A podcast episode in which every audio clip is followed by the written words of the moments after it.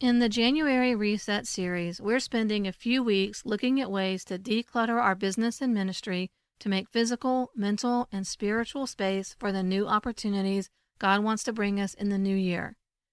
In episode 95, let's look at some simple ways to make space and make peace with our social media.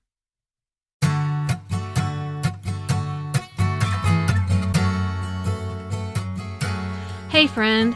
Welcome to Just One Simple Thing, the podcast where we find the intersection of practical solutions, biblical truth, and creativity as you lead in ministry and business. In order to make an impact, you have to take action, even when you aren't 100% sure what God is up to.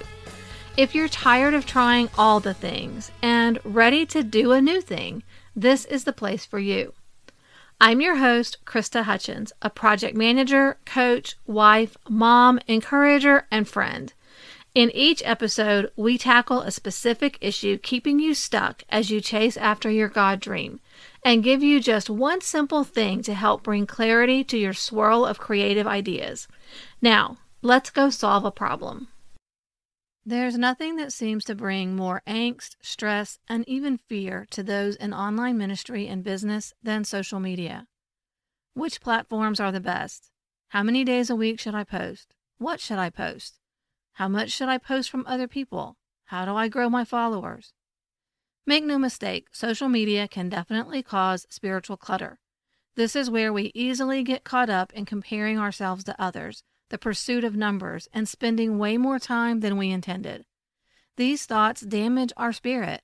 They cause us to focus on ourselves, not the important message we have to share. The message version of Matthew 10:39 says, "If your first concern is to look after yourself, you'll never find yourself.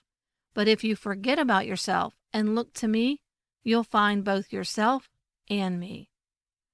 Social media is a necessary part of growing online, but it doesn't have to be a necessary evil. We can bring peace to this part of our ministry or business by following a few simple social media guidelines. Number one, be you, because you're awesome. Being authentic is the number one rule of peaceful social media. Write in your natural voice. Share things that are interesting to you and helpful to your audience. Comment with personal, thoughtful replies. Carefully crafted quotes that have all the right keywords make you sound like everyone else on the internet. And number two, be comfortable because it shows. When you walk into a crowded room, can't you instantly spot the person who feels totally out of place and just wants to go home and get in her jammies? That person is usually me. Social media is the same way. Each platform has its own vibe. Some people love the fast paced chronological flow of Twitter. The visual impact of Instagram thrills the creative heart. If you've been on Facebook a while with your personal account, it feels familiar and safe. Definitely experiment and play around with all of them, along with Pinterest, Snapchat, YouTube, or wherever you think your target audience is. You might find some of them surprisingly fun when you start seeing engagement and connections. But if a particular platform makes your palms sweat and fills you with dread, don't go there. It's not worth it. At least don't spend a lot of energy there. Number three, be disciplined because other things are just as important. Just one more pin, one more post, one more profile. You sat down to spend 30 minutes scheduling posts and interacting, but before you know it, the afternoon's flown by and it's time to get up and start dinner. What else could you have done with that time? Could you have gotten a head start on next week's podcast? Completed a module of that course you purchased last month? Contacted a biz bestie about your great collaboration idea? Social media is just a piece of your overall strategy for growth. The longer you spend on social media, the more likely you are to get sucked down the rabbit hole of comparison. And we know that's a dark, scary hole. So stay out of it. To clear out some of your social media clutter, here are your January reset tasks for this week. First, remove yourself from some Facebook groups. We have a habit of accumulating Facebook groups like we collect free downloads and stock photos. This week, take a look at your groups and remove yourself from some. Which ones are you truly interacting in? Where are you building relationships? Where are you learning and improving your skills? Too much input can be a bad thing, and keeping up with the conversation with the same people in multiple groups can become a distraction.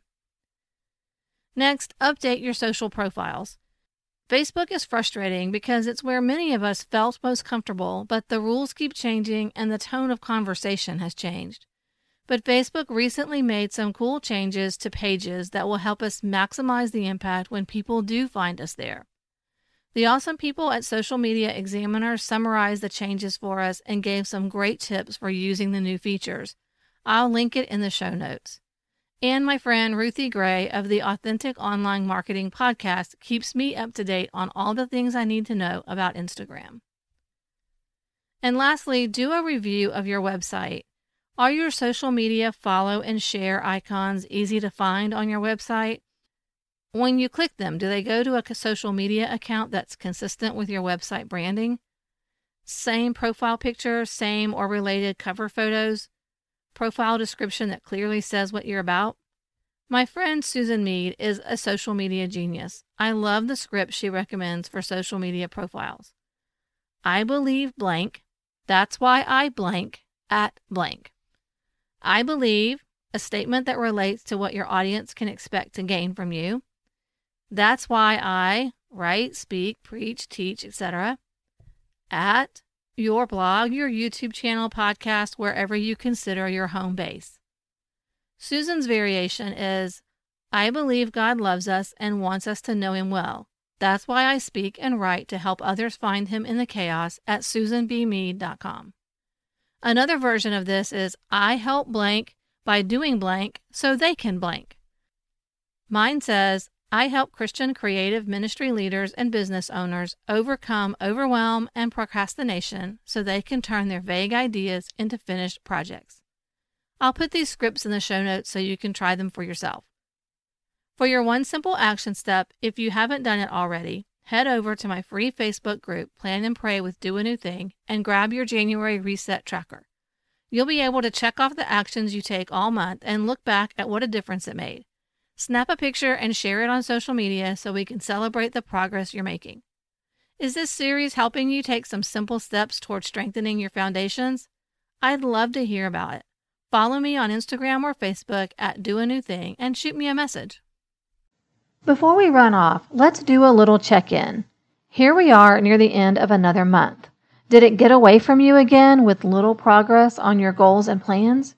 Do you need help figuring out where to focus, but you aren't ready to invest in one on one coaching? Then I have just the thing for you the most cost effective way to get the benefits of expert input on your goals and plans.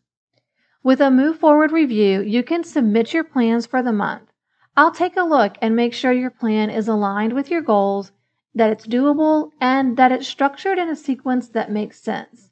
Then I'll email you my feedback along with resource recommendations for areas where you may be stuck, and perhaps a little tough grace if you need it, just like I give in my one on one coaching calls.